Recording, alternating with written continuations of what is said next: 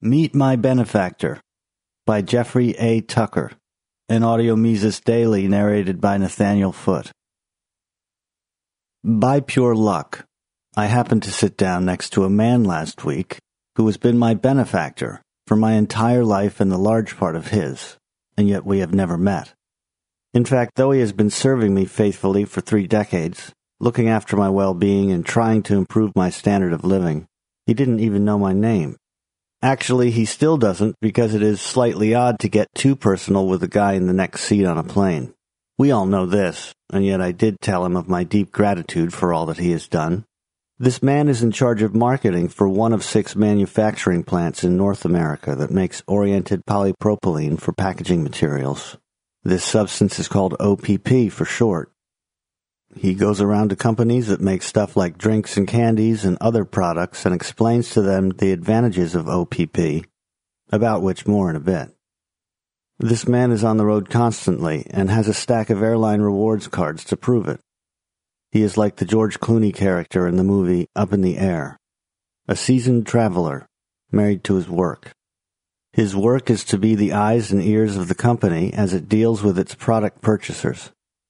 His life is lived in the B2B, the business to business transactions that are invisible to the consuming public. His vocabulary is industry specific, filled with the neologisms that no one outside of the packaging world could understand. He can tell you the chemical properties of a bag from five feet away. He can explain why a bag is easier to tear one way and harder to the other. He knows the history, the process, the competition, plus the name of every large scale bag purchasing manager in North America. Andy is happy to talk about it all. What is his function?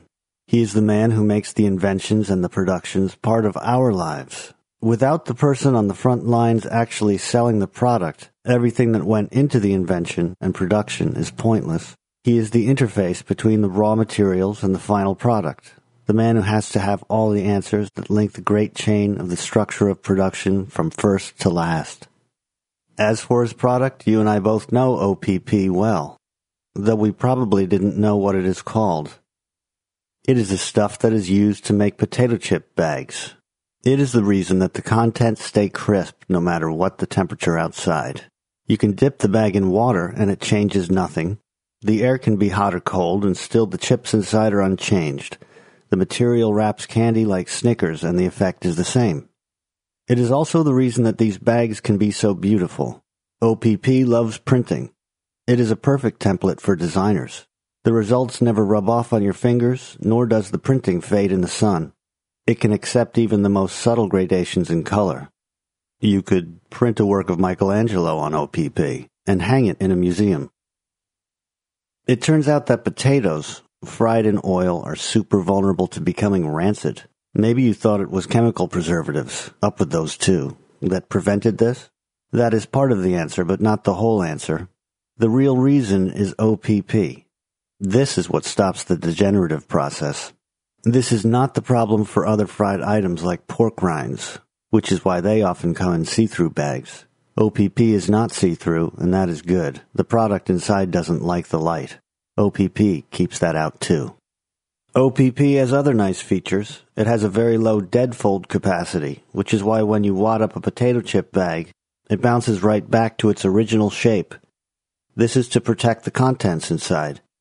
That's why in the 1960s potato chips came with crumbled contents, but today they are mostly intact and perfect.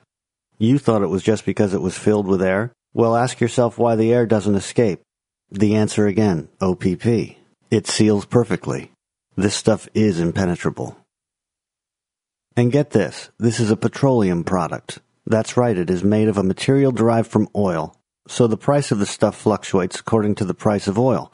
When the price of oil goes up, your chips become more expensive, which is also why the OPP industry is firmly attached to the idea of liberalizing the regulations on the discovery and refining of oil. My benefactor, marketing manager, is very interested in this. Now, all of this is pretty cool and wonderful, but let's get down to the core rationale here. What is all the fuss about? Why was OPP invented? And why is it marketed? And why is it used so often around the world? Why does this man spend his life on the road and follow every bit of industry news? What is the point of all this? It is for one reason, my well-being.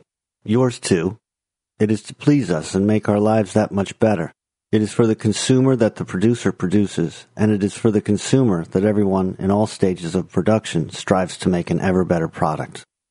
It all comes down to the bag of chips you pick up with your submarine sandwich. This is why millions of people in the OPP industry around the world dance the dance. It is why the potatoes are grown, chopped, fried, bagged, and shipped to millions and millions of places. The heck of it is that these people get no credit. No bag of chips says, this bag is made by Joe's OPP factory. No, they are anonymous benefactors of society. Hardly anyone thinks of them. And yet if you bought a bag of chips that is full of rancid crumbs, you would know the difference. You would be annoyed at the store that sold them, at the company that made them, and maybe even the economic system that allows people to profit from selling bad stuff. Private OPP producers prevent this from happening millions and millions of times per day. You and I are running this show and we didn't even know it. The producers of these bags are serving us slavishly every day and we don't know or care. And somehow it all happens without a central planner, without government mandates and without state-owned factories or smart people at the top directing the process from beginning to end. All that needs to take place to bring about this complex and brilliant system is that we have to have a desire, a desire for a good potato chip. The rest happens on its own, a self-managing system that responds to the tiniest of signals. So, I would like to send a message to my benefactor, who has devoted his life to explaining to food producers the merits of OPP. My message is, thank you. I suspect that I might be the first consumer who has ever said so, but in my ideal world, billions of people would be giving thanks to you, and everyone else like you. You are all servants of the great cause, of making the world a better place to live. The Ludwig von Mises Institute hopes you have enjoyed this audio Mises Daily.